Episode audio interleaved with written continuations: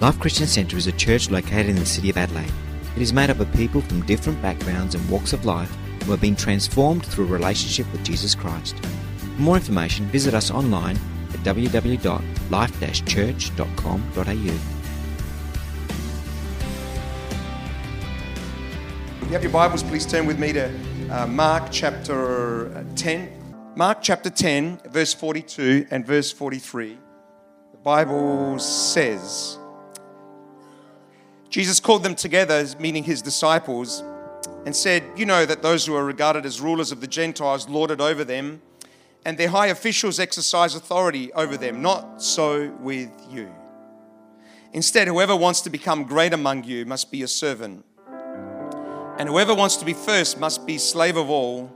For even the Son of Man did not come to be served, but to serve and to give his life as a ransom for many. And so, Father, we thank you for your word. I just pray that this word would find a place in our hearts. That this morning, even as I shared, Lord God, that we would understand the spirit of your word. Let there be nothing in me that hinders this word. Let there be a spirit of um, wisdom and revelation, even as we hear the, this word, Father. Bind every spirit of fear and intimidation. Just let there be freedom, Lord God, uh, to, to deliver and to hear your word this morning, I pray. And I thank you in Jesus' name. Amen. And amen. Uh, we're in a series uh, called uh, entitled "Called to Serve." If you haven't been here for the last uh, couple of weeks, um, we've said that as Christians we believe that we're not here by accident. Um, that we're not the product of some cosmic bang. That God has a plan for our life. Uh, that God has a purpose for our life.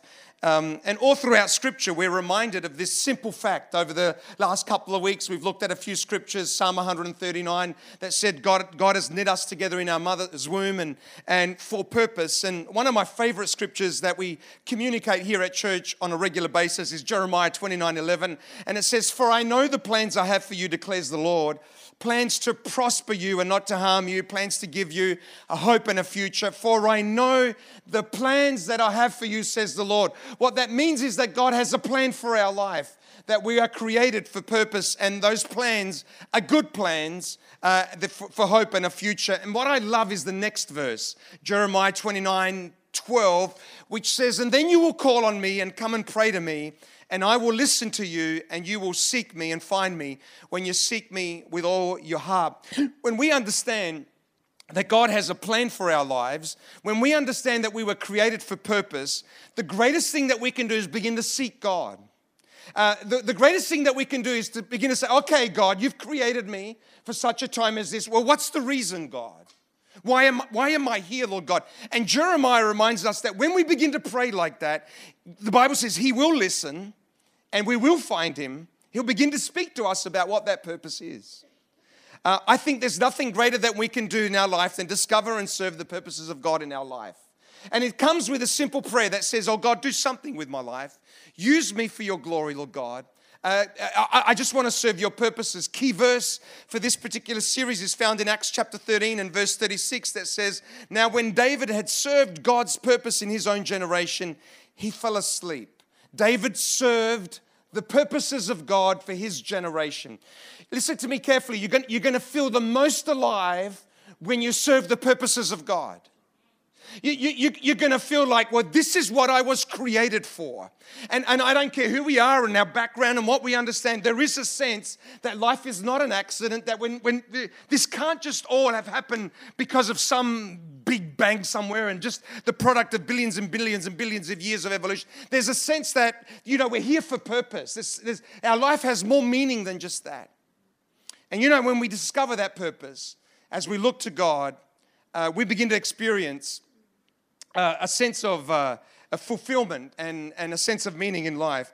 This morning, I want to pick up on the word serve in that verse. Uh, it says, David served the purposes of God in his own generation. And I want to speak about what it means to be a servant. You know, we're living in a time today where people are consumed with themselves, uh, where people are selfish, uh, self centered, uh, self seeking. Uh, we talk about self esteem, self will, self promotion, um, self actualization, you know, a bit of psychology. Um, and nowhere is this more evident uh, than in the selfie craze. How many people here take selfies from time to time? Um, no one here. They're an amazing congregation.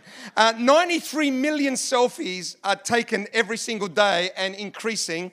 Uh, between the ages of 18 and 24, uh, one in three photos is a selfie. All right, uh, those aged between 18 and 24, um, uh, one in three photos is selfie. You know the deal. You're somewhere uh, you're in a park somewhere and you think, well, this would be a, a, good, good opportunity to take a selfie and put a post up. And so you fix your hair. That's the first thing you do. Those of you that have got hair, some of us, you know, don't have too much to take. Um, and then you take not just one shot, because you know one shot can not, might not work. So you take usually 10 or 15 shots. Uh, and then you, you scroll through the shots. Um, uh, for those of you that know how to use your phone, you actually put a filter on them. Uh, 36% of you actually do that. Uh, you put a filter on the photo just to make sure that it looks good. Uh, you choose the best photo, and then you add a little tagline, you know, enjoying the day at the park. Boom. Took you 15 minutes, 15 minutes to take that photo, choose the right one, put the filter on there, enjoying the day at the park. Of course, our selfies are genuine and authentic you know, we just want people to know what we're doing. It's, it's really, it's really just that of, you know, just helping, just, just, it's just a nice way of expressing where people are, where, you know, where, where we're at at the, at the time. Everyone else's, though, uh, are people showing off, uh, narcissistic, full of themselves. Uh, of course, not ours, you know. Um, we are a self obsessed generation. We are consumed with ourselves. And what we need to understand is that as followers of Jesus, we believe the complete opposite. That this way of thinking is completely opposed to what it means to be a follower of Jesus Christ. Jesus tells his disciples one time, and, and they were jostling for position, they were trying to get the higher position. And Jesus tells them, Listen, you know that those who are regarded as rulers of the Gentiles lord it over them, and their high officials exercise authority over them. And then Jesus says, Not so with you. It's like that with everybody else, but not so with you. Instead, whoever wants to be great among you must be a servant. I love that phrase, not so with you. Everybody say, not so with you. Beautiful. Um, in the world, greatness is measured by position and power and prestige and how many likes you got on a post.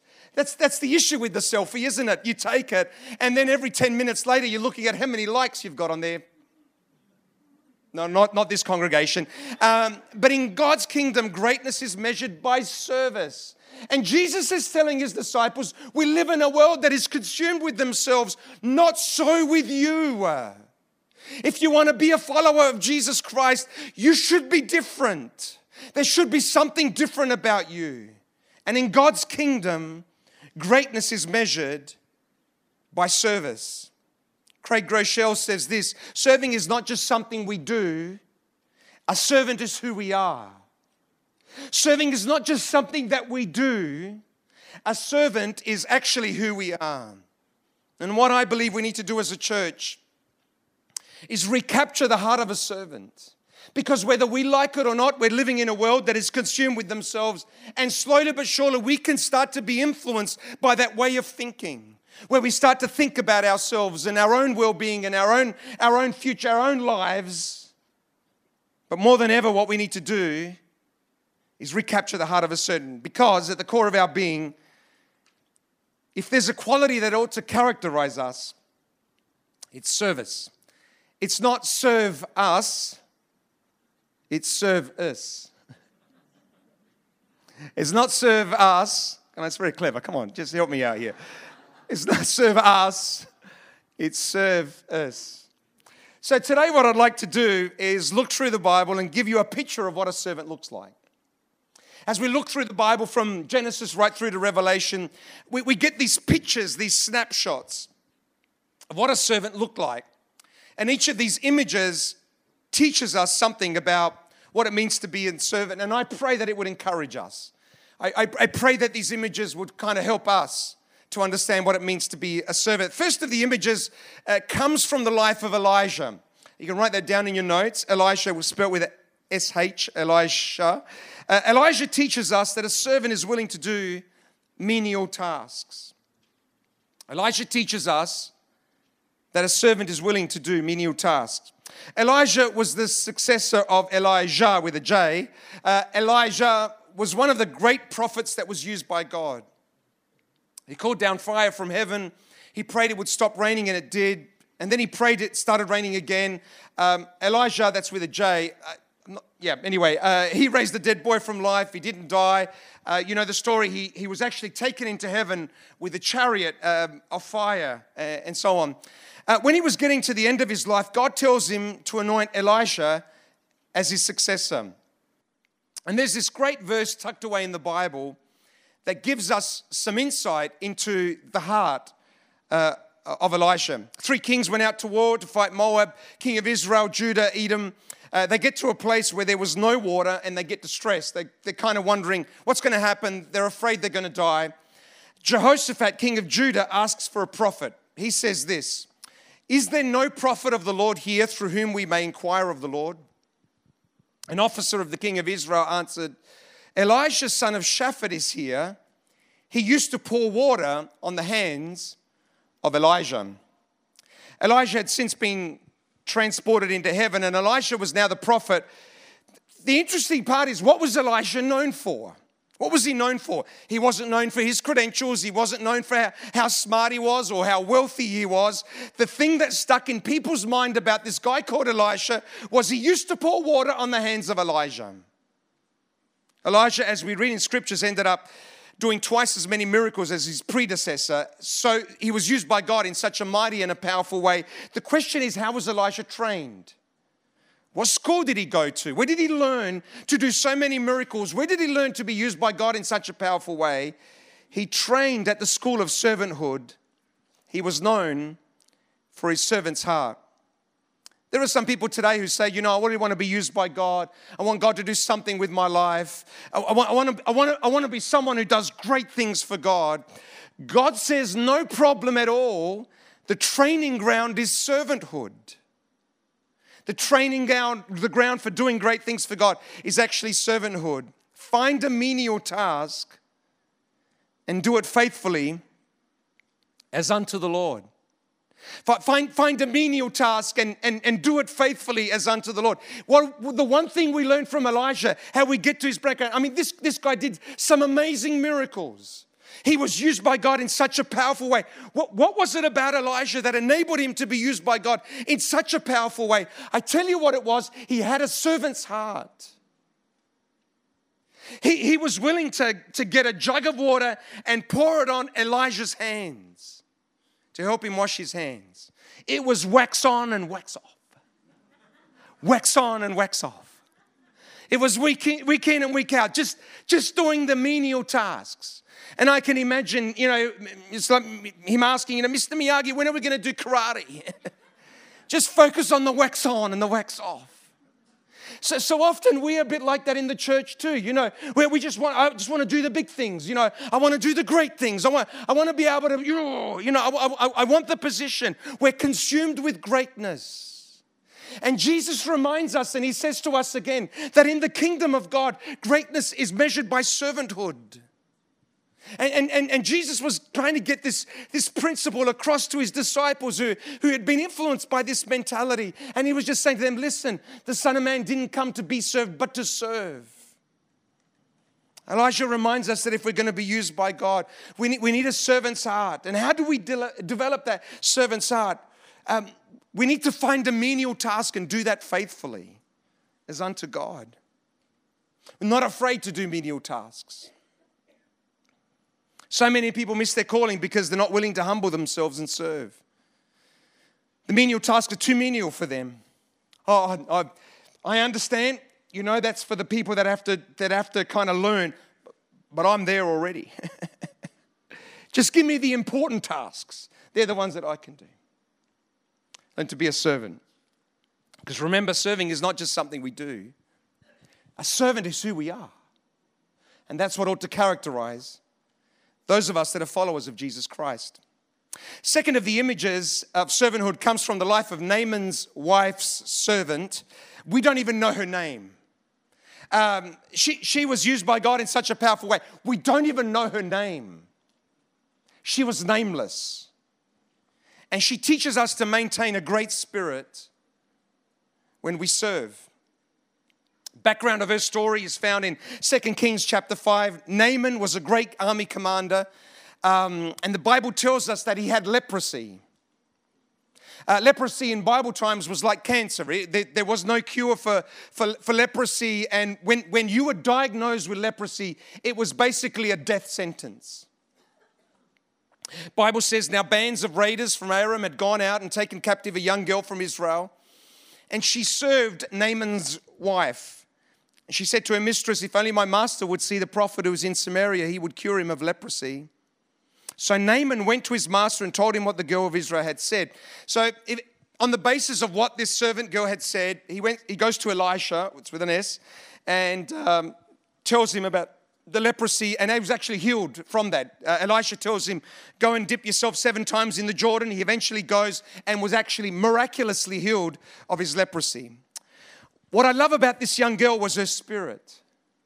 There's just so much we can learn from this young girl. We don't even know her name no title, uh, no position, but, but yet she was used by God in such a powerful way. And what, what we learned from her more than anything else is about servanthood. Here she was away from her family. She was taken captive, being forced to serve. She finds out that Naaman has leprosy. That is, you know, her, her, her, um, her the, the master's well, her wife's, whatever, husband, anyway, Naaman. Uh, and she says, Listen, why doesn't he go to the prophet Elijah? I've heard Elijah does miracles. Why doesn't he go there? Now, I don't know about you, but if it was, if it was me in her position, I would have said, Serves you right. if, if, if it was me in her position and I'd heard that he had leprosy, I would have said, There is a God in heaven retribution. You chose the wrong person to take captive. How many people would have said that here? No one. You're such a spiritual bunch, aren't you? Uh, you're amazing. Um, lying. Um, you know, if if uh, if it was me, that's what I would have said. That's what I would have said. Come on, how many people would have said that? I would have said that. She could have served Naaman's wife with bitterness and anger and resentment. Instead, in the midst of all of that, she maintains a sweet spirit. And when the opportunity came, she had no problem telling her, telling, telling her, hey, what, why doesn't he go to Elijah? Because he could minister healing. Listen, it's not just about where we serve, it's about how we serve. It's not just about where we're serving, it's not just about what we're doing, it's also the spirit in which we are doing it. We can serve with a bad spirit. We can serve, well, I have to do this. Uh, I don't want to do this. You know, they make me serve on the roster here at this church, Life Christian Center. You have to serve because they told you you have to serve. They have to put on a roster. We can do it whinging and whining, or we can serve with a great spirit.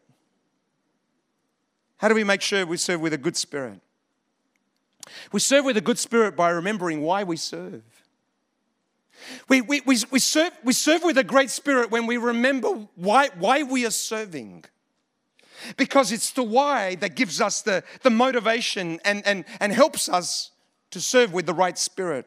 Listen to what Paul said to the Corinthians. He was another guy that was used by God in such a powerful way. This, this guy was uh, intelligent, he was, he was a high official. But listen, listen to what he said as he's writing to the Corinthian church. He says, Though I am free and belong to no one. In other words, I'm a free person. I could do whatever I want. Listen to what he says I have made myself a slave to everyone to win as many as possible. I do all of this for the sake of the gospel that I may share in his blessings.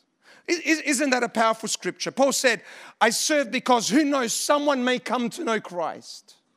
Uh, if they do, their lives can be radically changed. Paul understood something about the gospel of Jesus Christ. He understood that when people come to know Jesus Christ as their Lord and Savior, that their lives can be radically changed. He understood the power of the gospel. He says, For I'm not ashamed of the gospel of Jesus Christ because it has the power to transform and to change people's hearts and lives. Listen, I don't know of anything else that can change someone's heart like the gospel of Jesus Christ, like coming into a relationship with Jesus Christ. Thank God for everything that we have. Thank God for, for the knowledge that we have, the universities that we have. Thank God that we live in Australia and there's a great political system. Thank God for everything that we have. Thank God for science and th- thank God for all of that. But listen, there is nothing that can change the human heart like the gospel of Jesus Christ. That when a person comes to know Jesus Christ and the, as their Lord and Savior, it has the capacity to change their hearts at the deepest value. And Paul got a revelation of that. Paul understood that. And he's saying, you know what? I'm up here and I don't have to do anything, but I'm willing to become a slave. That who knows, one person may come to know Jesus Christ. And if they come to know Jesus, their lives can be radically changed. It's not just about where we serve, but how we serve. And how we serve is determined by why we serve. When we understand how we can serve, how we can um, serve, we can influence a person's eternity, then we serve differently. Because in the kingdom of God, it's not the big things that matter, it's the, it's the little things. It's the little things that matter. It's the little things that have the capacity to make the greatest difference. And all this young girl said was why, why don't you go to Elijah the prophet? You, you just think about this, this, this young girl. Or she says is one little phrase why, why don't you go to Elijah the prophet? Who knows, something could happen in your life. Elijah, sorry, Naaman went to Elijah one way, he came away a completely different person because he encountered God, he encountered the living God. Something happens when we encounter the living God. What causes us to come back here again and again and again? I, I, I, can tell you what causes us as a church to gather again and again and again. Uh, thank God for the music, the building's nice, the people are nice, the preaching's okay. But, but it's not that that brings us back here week in and week out. What, bring, what brings us back here again and again is that Jesus has made such a change in our lives, and we just love to gather with the church and we worship and glorify Him. All my life you have been faithful. All my life you have been so, so good. Your goodness is running after me. When you've experienced the goodness of God, you can't help but just gather together with the church and begin to worship and to glorify God. I love this girl. I love this, this young girl. And, and all, all she says is a little phrase Hey, why don't you go to Elijah? Never underestimate the power of just a little phrase to change someone's heart, someone's destiny. Naaman's wife servant reminds us to maintain a great spirit as we serve. Uh, third of the images comes from the life of uh, Matthias and Justus. Matthias and Justus teach us that a servant doesn't seek a title. In Acts chapter 1, Peter was saying that the new disciple had to be chosen to replace Judas. Peter says, Therefore, it is necessary to choose one of the men who have been with us the whole time the Lord Jesus went in and out among us, beginning from John's baptism to the time when Jesus was taken up from us. For one of these must become a witness with us of his resurrection. Um, there are a number of criteria here a potential replacement had to fill. Um, he needed to have been with Jesus since the beginning, had to be present at the ascension, bear testimony to the resurrection. I love that phrase, it's kind of hidden in there. For one of these must become a witness with us of the resurrection. You know the whole of Christianity re- revolves around one event in history, and that's the resurrection of Jesus Christ?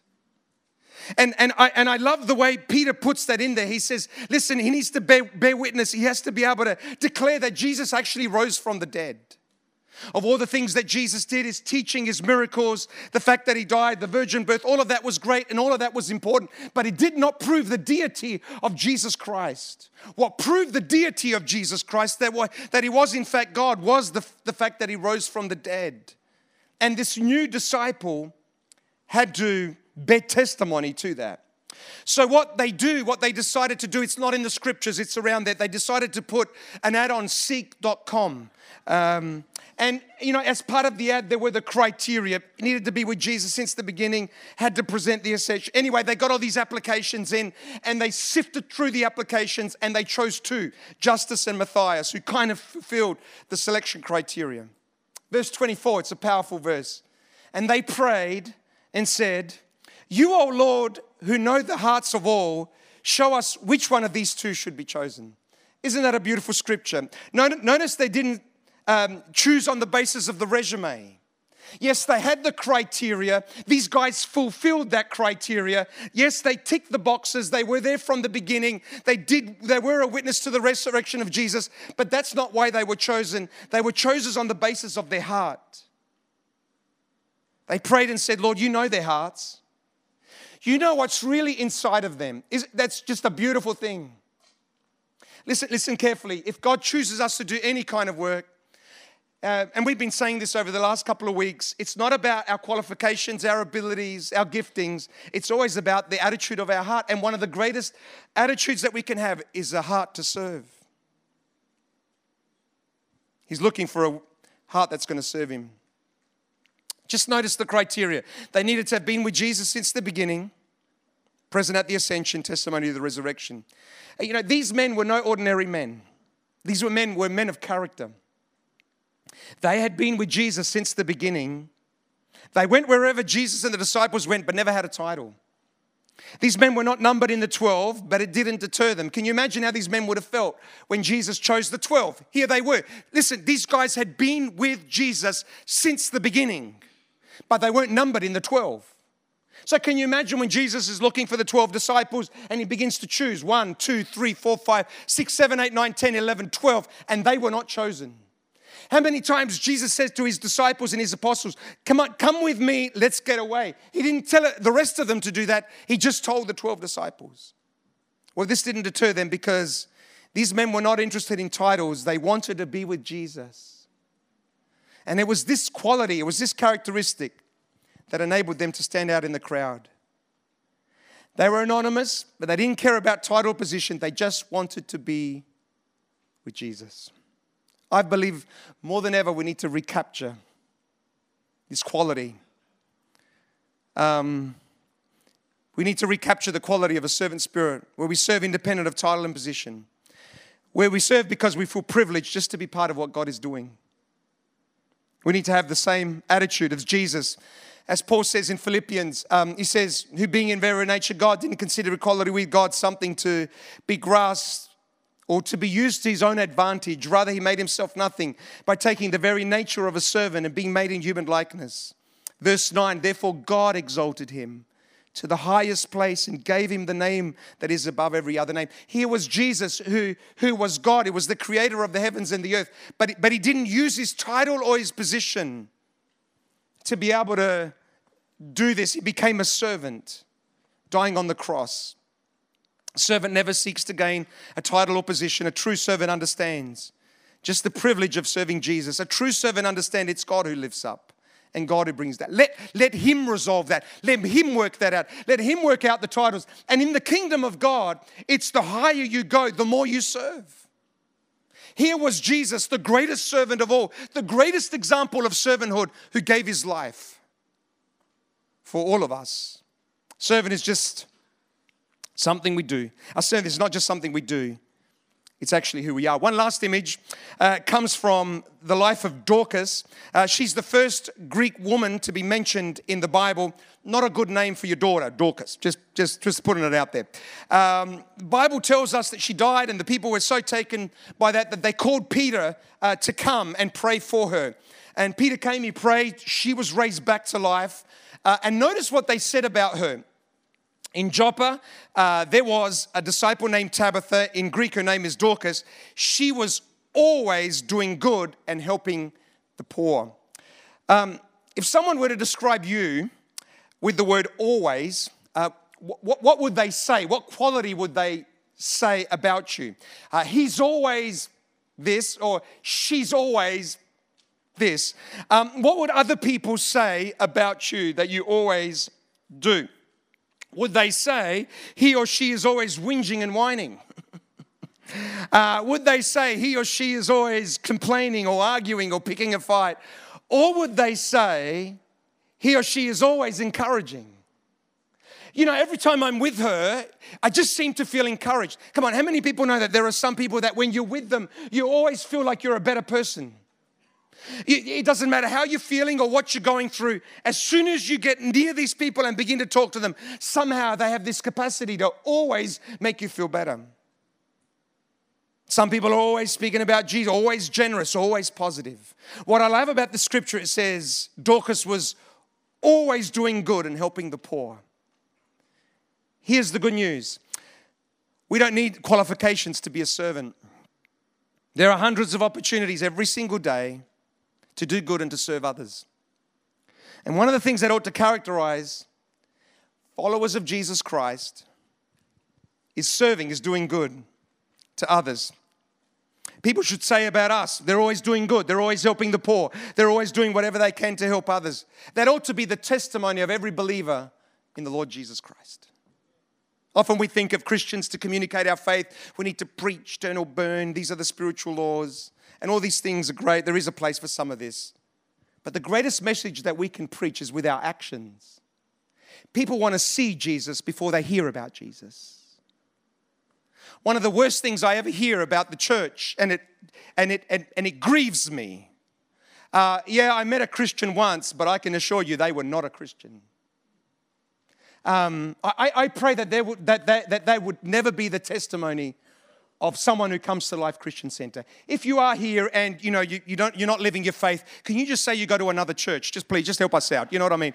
Just say you're going from another church down the road. Um, if you say you're a follower of Jesus Christ, let me see it by how you behave. Now, none of us are perfect. None of, none, none of us have got it all together. We're all dysfunctional. We're all, we're all struggling with some areas. But I, I want to pray that, that, that, that, that I would be more and more like Jesus every single day that I would do the things that Jesus would do, say the things that Jesus would say, go to the places where Jesus would go. Peter was encouraging the women with unsaved husbands, and he said this If any of them do not believe the word, they may be won over without words by the behavior of their wives when they see the purity, purity and reverence of their hearts. Serving is not just something we do, a servant is who we are. Never underestimate the power of serving. Never underestimate the power of just doing something good for someone and the effect that it can have on their lives, not only in this life, but for eternity.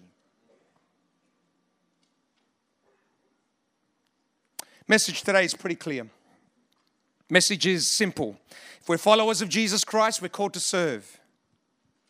Something very powerful about serving. I can assure you that when you begin to serve, you're going to feel better.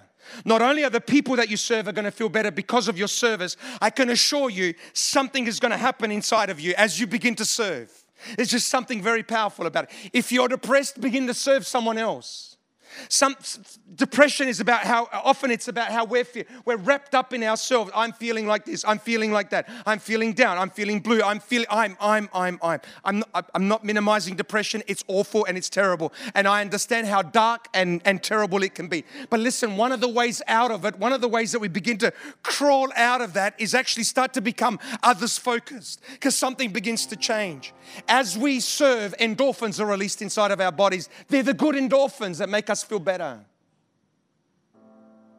And that's been scientifically proven. Something happens inside of us as we begin to serve. Something changes in our own lives and in the lives of those that we're serving. And so that's, that's the message of, of, of Scripture. That's what Jesus was saying. And I, I, I believe what one of the qualities that ought to distinguish us is a heart of service. I believe we're called in three areas. Let me wrap this up. Um, First of all, we're, we're, we're called to serve in our homes. Um, listen, listen to me really carefully. Christianity, religion always starts at home. Pastor Joe, I want to reach the world. Well, how are you doing at home? Husbands, ask your wife, how can you serve her? Wives, don't bother asking your husbands because you're already serving them. I just won a lot of points this morning.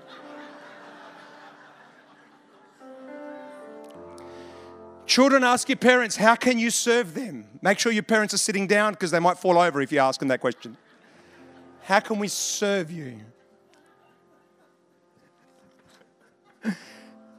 Christianity always starts at home. If we can't serve at home, how can we serve elsewhere? Number two, serve in church. We serve in church. Thank God this church is filled with servants. It's filled with servants. I, I know I'm preaching to the choir here, but you know, so many of you serve faithfully week in and week out. You serve in the children's ministry, youth, ushering, worship team. These guys were here at 7:30 this morning. Production, hospitality, car park cleaning, feeding the needy. I hope I haven't missed anybody out. There's a whole group every single Friday night that, you know, Fridays are hard. And on Friday night, they, they come here at about five o'clock, they put together a whole bunch of food, go out and serve the needy. Something changes inside of you as you begin to do that. The list goes on and on. People that have understood the power of serving the purposes of God. And I know that some of you are missing out on this. That's what grieves me. Some of you are missing out. And we want to give you the opportunity to feel those endorphins. So I want to encourage you find a place to serve. Find a place to serve. Because there's so much blessing attached to that. Our mission, vision here at church is we want people to know God, grow together, and serve others. And then finally, we serve in our community. That includes your neighbors, your workplace, your school. Remember, serving is not just something we do, it's who we are. And whenever you have an opportunity to serve, then serve.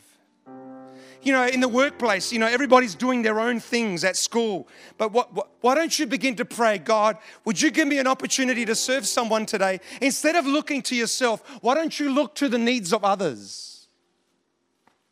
And sometimes it can just be by you serve someone by just saying a little phrase, hey, it's good to see you today. One more image uh, from the Bible. Um, Jesus is about to go to the cross, and he says to his disciples, Go to a certain place, there you're going to find a donkey, and bring the donkey to me. If anyone asks, Why are you taking the donkey? Jesus says, Just tell them, My master needs it. My master needs it. So the disciples go there. Sure enough, there's a donkey there. It's never been ridden before. They grab the donkey. Someone asks, What are you doing with the donkey? My master needs it. And they bring it to Jesus. And Jesus enters Jerusalem on this donkey. Many of you know the story. I want you to picture this scene, this time, not, not from the perspective that we know but I want you to see this scene um, from the perspective of the donkey. I want you to imagine the donkeys Eddie Murphy in Shrek, okay? Just, just kind of get that kind of a picture. It's that kind of a donkey, all right? So the donkey probably been having a hard day that day, is a little bit depressed, and then suddenly, uh, you know, he gets dragged away. Jesus sits on him, and now he's walking towards Jerusalem. Crowds have gathered around him, and they're cheering and they're singing songs and the donkey can't believe that they're cheering him. He can't believe the day started off as a really bad day, but now halfway through the day, he's walking towards Jerusalem. Crowds have gathered on either side. They got palm branches that they're throwing in front of him. They're singing and they're cheering Hosanna to him, the donkey. Suddenly his back's a bit straighter. Um, he, he's, he's walking towards Jerusalem and he's getting caught up in the whole moment, smiling back straight, strutting as he walks. I mean, he was limping like this before. Now he's strutting as he walks in. I can't believe he's smiling and grinning. You know, Eddie, Eddie Murphy. Uh, so while he's walking there, he decides to, to, take a selfie, capture the moment. You know, uh, that this, this is a great moment. Let me take a selfie. So he, he, he, he takes not just, he fixes his hair first of all. You got to do that, you know. And then he takes 10 shots. And then, and then he's looking through the photos and he realizes he's got Jesus sitting on the back. He realizes it's like this light goes off he goes, The crowds were not cheering at me. The crowds were not singing at me. They were singing at Jesus. Here's the moral of the story it's pretty simple. Don't be a donkey. Check out what it means in the King James. I'm not going to say it, it's worse in the King James. It's never about you and me, it's always about Jesus. Can I hear an amen? Come on.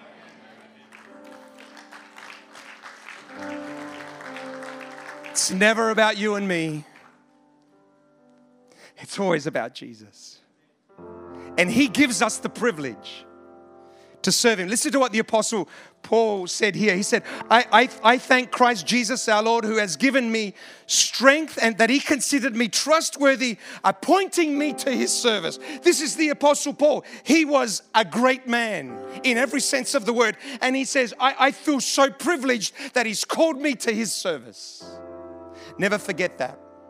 It's never about you and it's never about me. It's always about Jesus. And David served the purposes of God in his generation. Now, I want to encourage you find a place of service. Do the menial tasks. Don't be bitter. Serve with a smile in the name of Jesus. Don't seek titles. Let leave the titles up to up to God. It's He's the one who brings up and He's the one who, who brings down. Just a little secret: the higher you go up, the more you need to serve. And just do good whenever you can. Remember the power of a little phrase the power that one little phrase can make in someone's life. We've served because we've understood the power and the privilege of serving the purposes of God. Would you stand with me?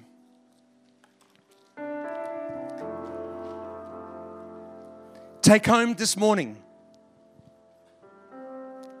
This is not one of those kind of messages where you go, wow, oh, I felt so good. Oh, just uh, the feeling. Now, it's not this kind of sermon. This kind of sermon is it's not about how we feel, it's about what we do.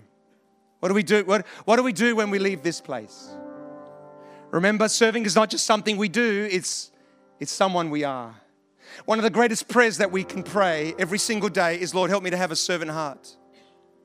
Help me to have the heart of a servant. And help me to serve you this week. Because there are some people that are waiting for someone that will somehow introduce them to Jesus or somehow that they'll experience the love of God, the grace of God, the mercy of God, whose lives can be radically changed. Because we stopped focusing on ourselves and started focusing on the one who's able to change our destinies for eternity. Can I hear an amen? Amen. And so, Father, we just thank you for the grace and the privilege that we have to serve you. We, we, we, we, for some reason, you've chosen us, Lord God, to be your servants. And we feel so privileged and honored. And Father, I just pray that you would use us as a church. Forgive us at times for getting caught up in this way of thinking, this worldview that says, you know, greatness is about position and title and power and prestige and more and more, Lord God. Forgive us for getting caught up in that, in, in that mindset, Lord God. Help us to have the mind of Jesus, who didn't come for position or title, but came to serve. Let that be the spirit and heart of Life Christian Center, I pray. I just thank you for the many that serve you week in and week out, Lord God. I just thank you that at the core of this church, Lord God, is a heart to serve. Father, I pray that that, that heart would begin to grow and grow greater and greater and bigger and bigger, Lord God. That we would look for greater opportunities and more opportunities to serve, Lord God to serve you above all else. And above all else, that people would, Father, come not, not, not to know a church and not to know religion, Lord God. We know either, neither of those things can change someone's life, but they would come to know Jesus Christ as their Lord and Savior. Because when people come to know Christ, their whole lives can be radically changed. We love you, God. We just want to serve your purposes in our generation. This is our prayer, and we ask it in Jesus' name. Amen. And amen. God bless you. Have a great rest of the day and great week in Jesus' name.